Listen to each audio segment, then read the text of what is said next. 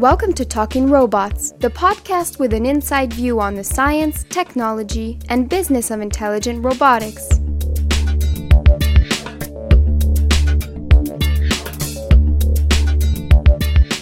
Hi, I'm Sabine Hauert from the Laboratory of Intelligent Systems at the EPFL in Lausanne, Switzerland. Today we'll be talking to Roger Quinn, who is the head of the Biologically Inspired Robotics Lab at Case Western Reserve University in the US. From the most complex to the simplest robots, whether they evolve on ground or in the air, his robots all have something to take from and something to give to the understanding of insect locomotion. Don't know what a Wheg is? Let's wait and find out. Hi, Roger. Welcome to Talking Robots. Hello. Um, it's nice to talk to you. In earlier projects, more than taking inspiration from biology to design your robots, you really concentrated on imitating it so that in the end your robots resembled the actual ants and cockroaches that they were that served as a model. Uh, can you give us a brief overview of the insect-like robots that you created? Yes, uh, we've uh, developed. If you go back, it's almost 20 years now. We developed a robot we called Robot One we were very imaginative about our robot names. Uh, there's Robot One, Robot Two, Robot Three, and so on. Uh, anyway, Robot One uh, was um, didn't look much like an insect. The only thing the insect-like about the appearance was the fact that it had six legs. What was interesting about it was the uh, insect-inspired uh, control system for it. Um, Robot Two, um, that looked a bit more like an insect. It had um, legs shaped more like insects and the degrees of freedom more like insects, and it moved even more like an insect as well. Um, Robot 3 is the first one we designed actually based on a particular insect, though. Um, Robot 3 was much like the, uh, it was actually designed based on cockroach. And uh, Robots 4 and 5 are also based on cockroach, the, their designs. There's also a cricket robot, which is um, which is designed based on a cricket. It's uh, just three inches long. It was the first one we made. It's actually um, small. Um, it's not as small as the animal, but um, much smaller than uh, the other robots. The other robots we'd scaled up just for convenience of, of building them with the technologies available. And then there's uh, there's another robot called uh, the Bill Ant, a biologically leg, uh, biologic inspired legged locomotion ant. Um, it's also um, scaled up a lot from from the animal. It's uh, about a um, a third of a meter long, or actually a little less than that probably. Um, it's uh, uh, anyway, it has six legs. It's uh, also in, based, uh, well, inspired by by ants, and it has uh, mandibles, in fact. Um, so those are the uh, those are the, the robots we've made, which are very similar to, uh, well, more similar to insects than than our other robots. From these more realistic imitations of biology, you went to more abstract forms of locomotion with the Wheg series. What is a Wheg? Okay.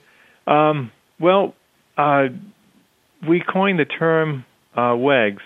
Um, and originally, of course, we were thinking along the lines of uh, um, wheel legs. That uh, a, we a wheel leg is something that rolls like a wheel but can climb like a leg. Um, and later we, we we we then coined the term Whegs, and Whegs actually describes the uh, the robots that use the wheel legs. Uh, so anyway, a wheel leg, think of it as a multi-spoked appendage. So instead of a wheel uh, with a rim, uh, okay, think of a spoked wheel. You take away the rim, and you just have spokes. So that's a wheel leg. And you can have um, three spokes, four spokes, five spokes, however many spokes that uh, you wish to use, um, and that's a wheel leg. And what's good about the wheel leg is that uh, you can use one motor to drive. Say you put together a, a robot with six wheel legs, and you can have them move in a tripod gait by using just one motor. So you can have one motor connected with sprockets and chains to all six uh, of its leg of its wheel legs, and then you could uh, phase just by adjusting um, the uh, um, the the phase of, of each wheel leg ahead of time in the design, such that it moves in a tripod gait. So that means that the front left, the middle right, and the left rear legs all move together. So they're all in the stance at the same time, and they alternate with the uh, right front, uh, left middle, and uh, right rear. And uh, so we have an alternating tripod gait, which is the way cockroaches and others in insects typically move, is in this this, this alternating tripod gait. So, you using these six wheel legs and one just one motor, um, you can get this alternating tripod gait, and you put this thing together. If you do it right, you immediately have probably the fastest uh, legged robot um, that anyone's ever made. What is the advantage of this type of system with respect to a system which would only have wheels or legs? Yeah, if you uh, if you take one of our Whegs vehicles and put wheels on it, um, it's great. Uh, it's better, of course, on smooth terrain. If you're going to run in smooth terrain, you should use wheels. They're wonderful. Um, but if you want to climb stairs, the wheels aren't so good. Um, if you you you can uh, climb stairs with wheels, um, if you make the wheels soft or you have uh, knobby type tires and a lot of friction.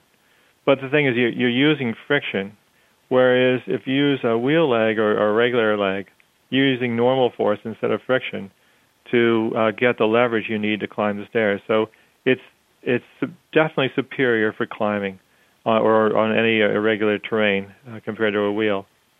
Um, now, the uh, what's good about Whegs compared to other legged vehicles is the power to weight is fantastic uh, of the drive system because we just have the one propulsion motor. What other types of Whegs exist and what are they used for? Okay, so um, we have um, we've developed a number of Whegs robots now. Um, the very first one we developed, we called it Whegs One. Uh, that uh, didn't have a body joint; it was plastic, and it was just to prove the concept. We designed we designed Whegs and um, and built it all in about uh, six months. The, the first one. I should point out that besides using the uh, the cockroaches inspiration, there was an, another robot out there, actually a, couple of robots out there that uh, had you know before Whegs. One was called uh, uh, Prolero, but we didn't even see Prolero before we uh, um, developed Whegs.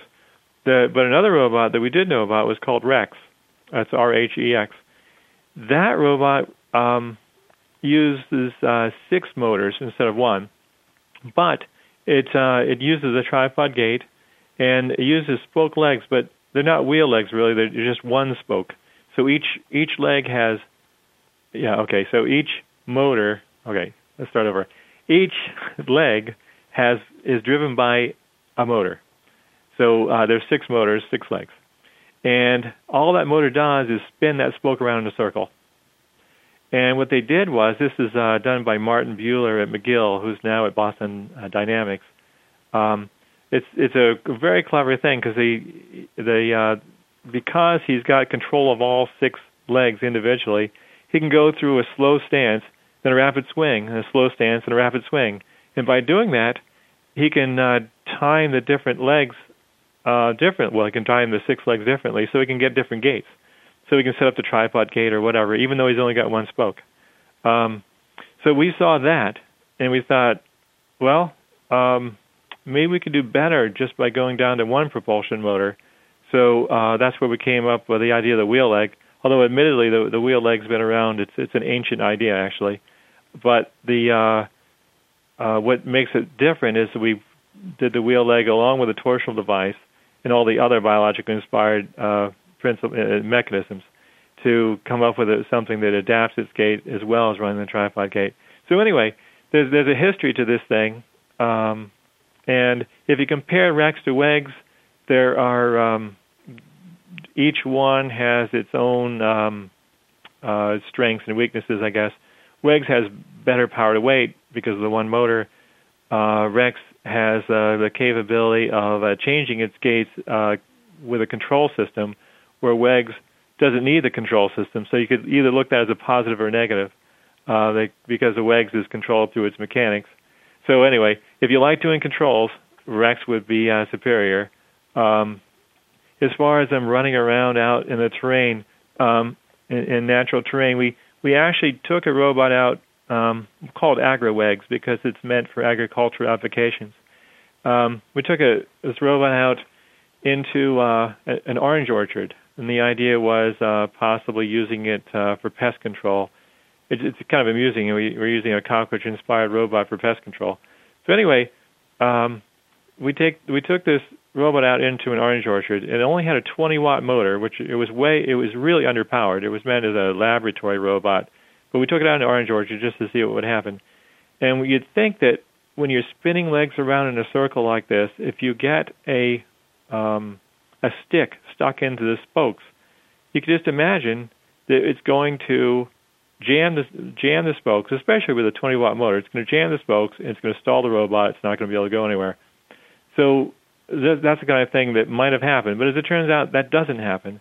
And it doesn't happen because the uh, those torsional springs also don't allow the uh, the um, because of the torsional springs, the sticks don't get stuck.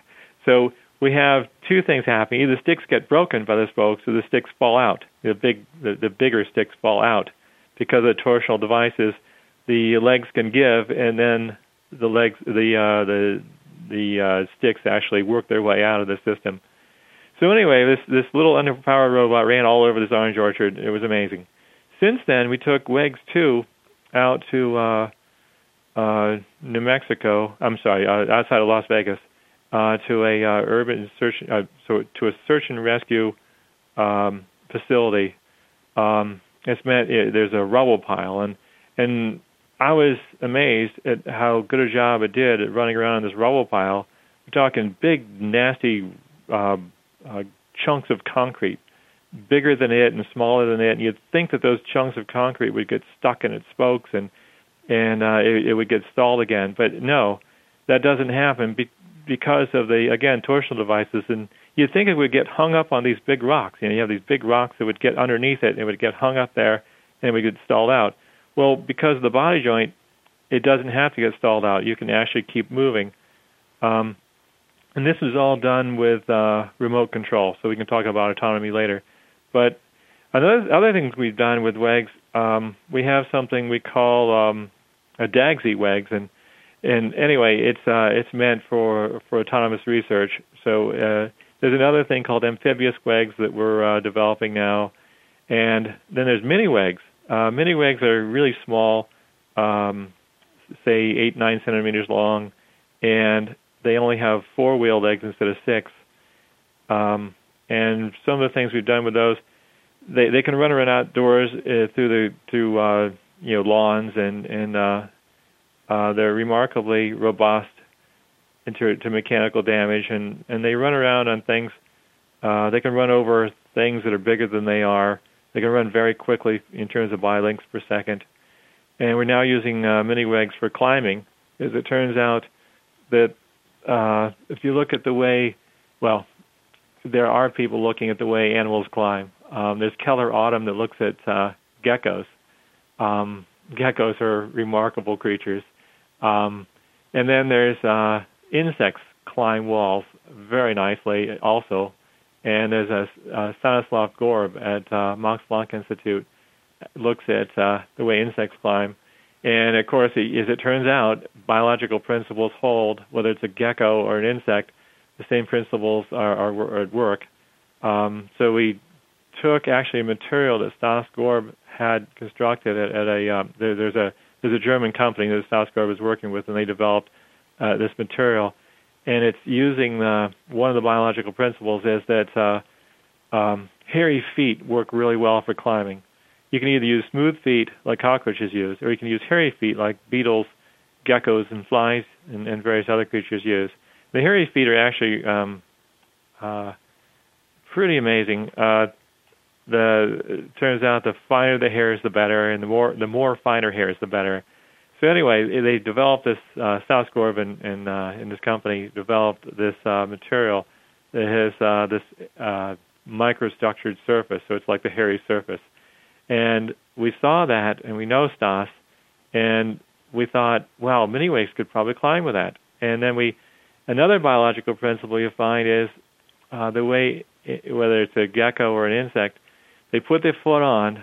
They want to place the entire foot all at once, if possible, and then move through stance. And then when it's time to to pull the foot off, they don't just pull it off; they peel it off. So uh, mini Whegs, um, we we can do the same thing. So it can place its entire foot on the surface, and then go through stance, and then peel its foot off. So uh, what Stas Gorb suggested was uh, using Scotch tape, uh, just using a, you know a, the transparent uh, office tape um, at first, and we got that working. And once we got that working, then Stas Gorb was so excited about it, he came over and brought the material with him, and uh, this this insect-inspired hairy material. So it's a dry adhesive, and we uh, in one week we got that walking up glass. So it was the first robot ever to walk up um, glass using a dry adhesive. Um, and it's just it's mini Whegs. It's just uh, four wheel legs, and uh, the material is what makes up the foot. So it can place its foot on there, and they go through the stance, and then peeled up slowly, and uh, then go on to place the next foot. So um, other things we've done um, in terms of Whegs, um, we're doing uh, we're working with NASA on um, what we're calling lunar Whegs. It has to do with uh, um, science missions as well as mining uh, of uh, the lunar regolith to, to make oxygen for uh, um, for astronauts. So anyway, those are a number of things we're we're working on uh, that use Whegs. Let's talk about the future now. What do you see as the most promising areas of research in biologically inspired robotics for the next 20 years? Uh, wow, uh, that's a tough question. Um, clearly, um, we still have a long way to go in locomotion. Um, uh, I, am interested in locomotion, so that's the first thing I think of. Um, there's still a long way to go in locomotion. Uh, no robot it has the uh, agility of um, of its counterpart uh, animal model. Um, and the other thing is uh, autonomy, and, and, of course they go hand in hand. What's the point of having mobility without autonomy? Um, you, uh, you know, for example, we, we have these Whegs robots that run around, and they're they're, fan- they're fantastically fast. They can run over our stairs and climb, you know, climb things, and but you have to do it with a uh, person in the loop, you know, doing the driving. So um, our early work on this has been uh, we have an antenna on a Whegs 2 robot, so it can actually climb a, a shelf or tunnel underneath it, and so it can make the, the autonomous decision to either climb a shelf or go underneath it. And this autonomous decision is made based on um, uh, what's known as the way cockroaches make the decision. Um, they have two antennae so if they have two antennae on top of the shelf, they climb the shelf. If they have two antennae underneath the shelf, they go underneath the shelf. If they have a split decision where there's one above and one below, um, well then they have to make a decision which way they want to go.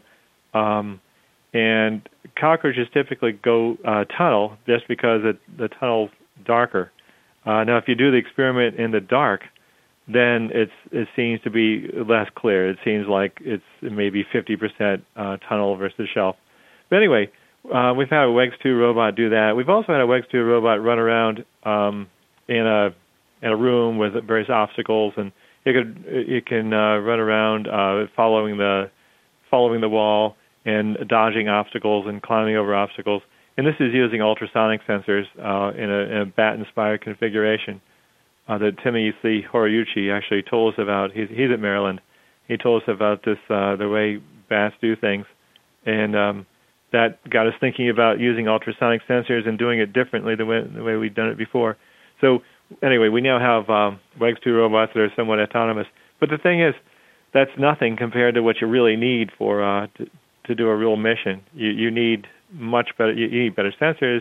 You need to do uh, better perception and recognition, and you need to uh, uh, then make the, the, the appropriate decisions. So anyway, I look at uh, autonomy as a huge thing uh, in the future um, DARPA has this urban challenge going on now where um, they basically have this race planned in this in some place in the southwest U.S.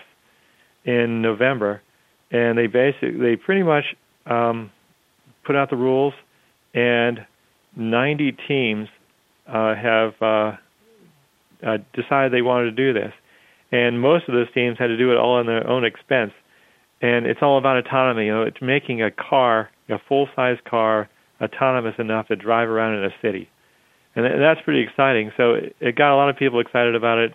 Those 90 are now down to 53 uh, based on the weeding out process uh, of um, there's various milestones you have to do. We're one of those 53 uh, teams at, at Case Western, um, and uh, through there's going to be a site visit where we have to show things, and um, then we'll be chosen hopefully for the the national event in November. And it's it's just really exciting the idea of um, vehicles, you know, cars, full size cars, you being completely autonomous and making their own decisions. For example, in an intersection, you know, if you have a four way stop at an intersection, and there are other vehicles, you know, how do you make you have to sense what the other vehicles are doing. You know, when did they get there, and uh, is it your turn to go or not? Um, and it doesn't mean you know the other vehicles may not even follow the rules, and so you have to drive defensively. And it's uh, um, I think anyway at the moment I, I find it extremely exciting. As it turns out, you can look at cockroaches for this as well. Um, you know, cockroaches, of course, they're animals, they're autonomous. Um, as it turns out, even though they have these uh, brains like the size of the head of a pin, uh, um, they still are are better autonomous vehicles than anything anyone's ever made. Um, so there's something going on there that we need to understand, and we would really help if we could understand, and then we could use. And how? And the, another big question is how do they take that information uh, from their brains? You know, they they have they have these wonderful sensors, antenna and, and eyes and, and uh, various other uh, sensors to sense their environment. They take that information in and they somehow figure out what it means to them, what's important for them, and then they make decisions in these little tiny brains, and then they send commands down to the local control system that then carries out the actions and uh, very little is known about how those descending commands do this uh, actually affect the local control system. One possibility is that you have one local control system that does running, another one that does climbing, another one that does turning. But of course, we think that's that's silly.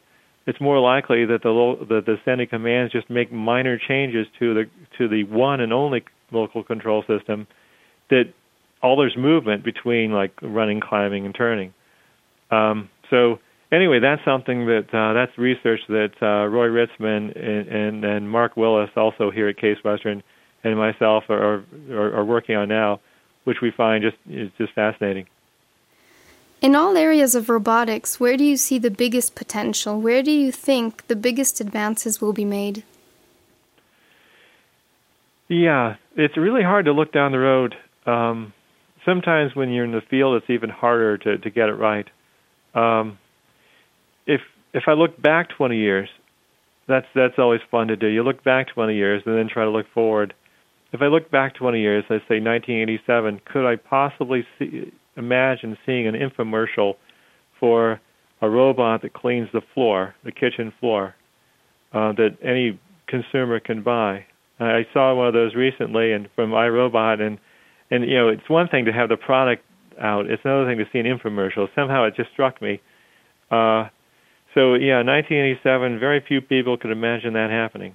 Um, so in 20 years from now, that that tells you that uh, who knows?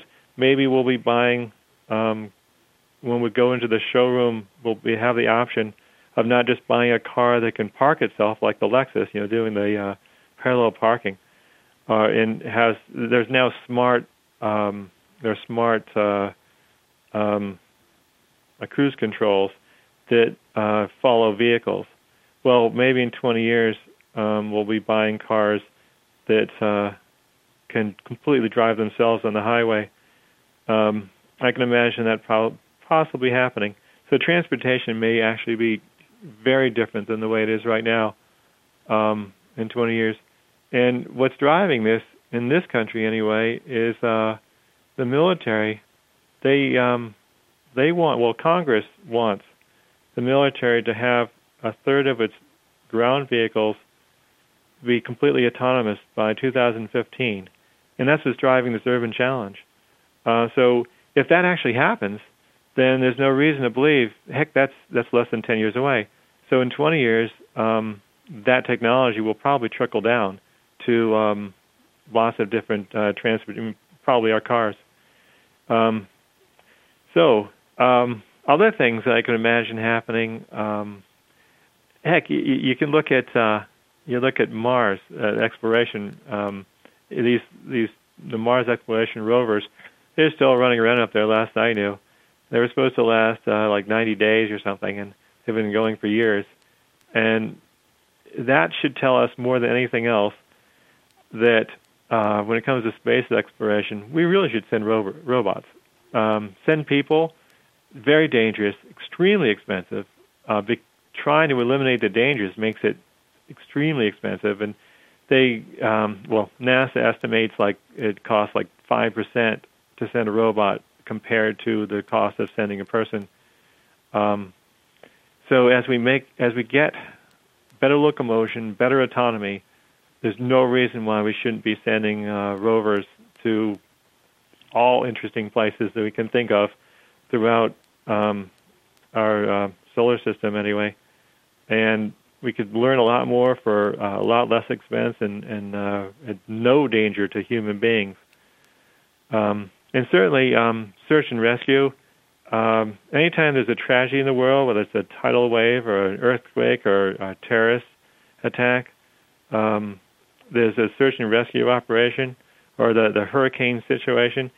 Um, when you have, anyway, if, if you actually had vehicles that could fly or swim and actually go look for people and tell the workers, you know, search and rescue workers, where are the where the the living people are, and they do it quickly. Um, anyway, talking to the search and rescue people from uh, Hurricane Katrina, um, they were extremely excited about the idea of having something so they don't have to uh, climb the top of a roof, chop a hole in the roof, stick their head in, and and yell to see if there's anybody in there or not, or actually go in and look around. And there were so many houses they had to go to. It would have made so much more. It, it, they could have been much more effective had they uh, had a way of doing that you know, autonomously, and basically, um, if these vehicles aren't so expensive, they could do uh, the whole city uh, very rapidly. Okay, thanks, Roger, for being here with us on Talking Robots. It was my pleasure. This concludes this episode with Roger Quinn from Case Western Reserve University. You can have a look at our website to find some more related links and more information. I'm Sabine Hauert. Thanks for listening.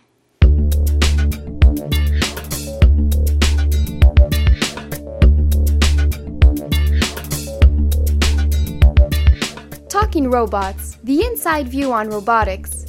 For more information on past and upcoming podcasts, visit our website at lis.epfl.ch.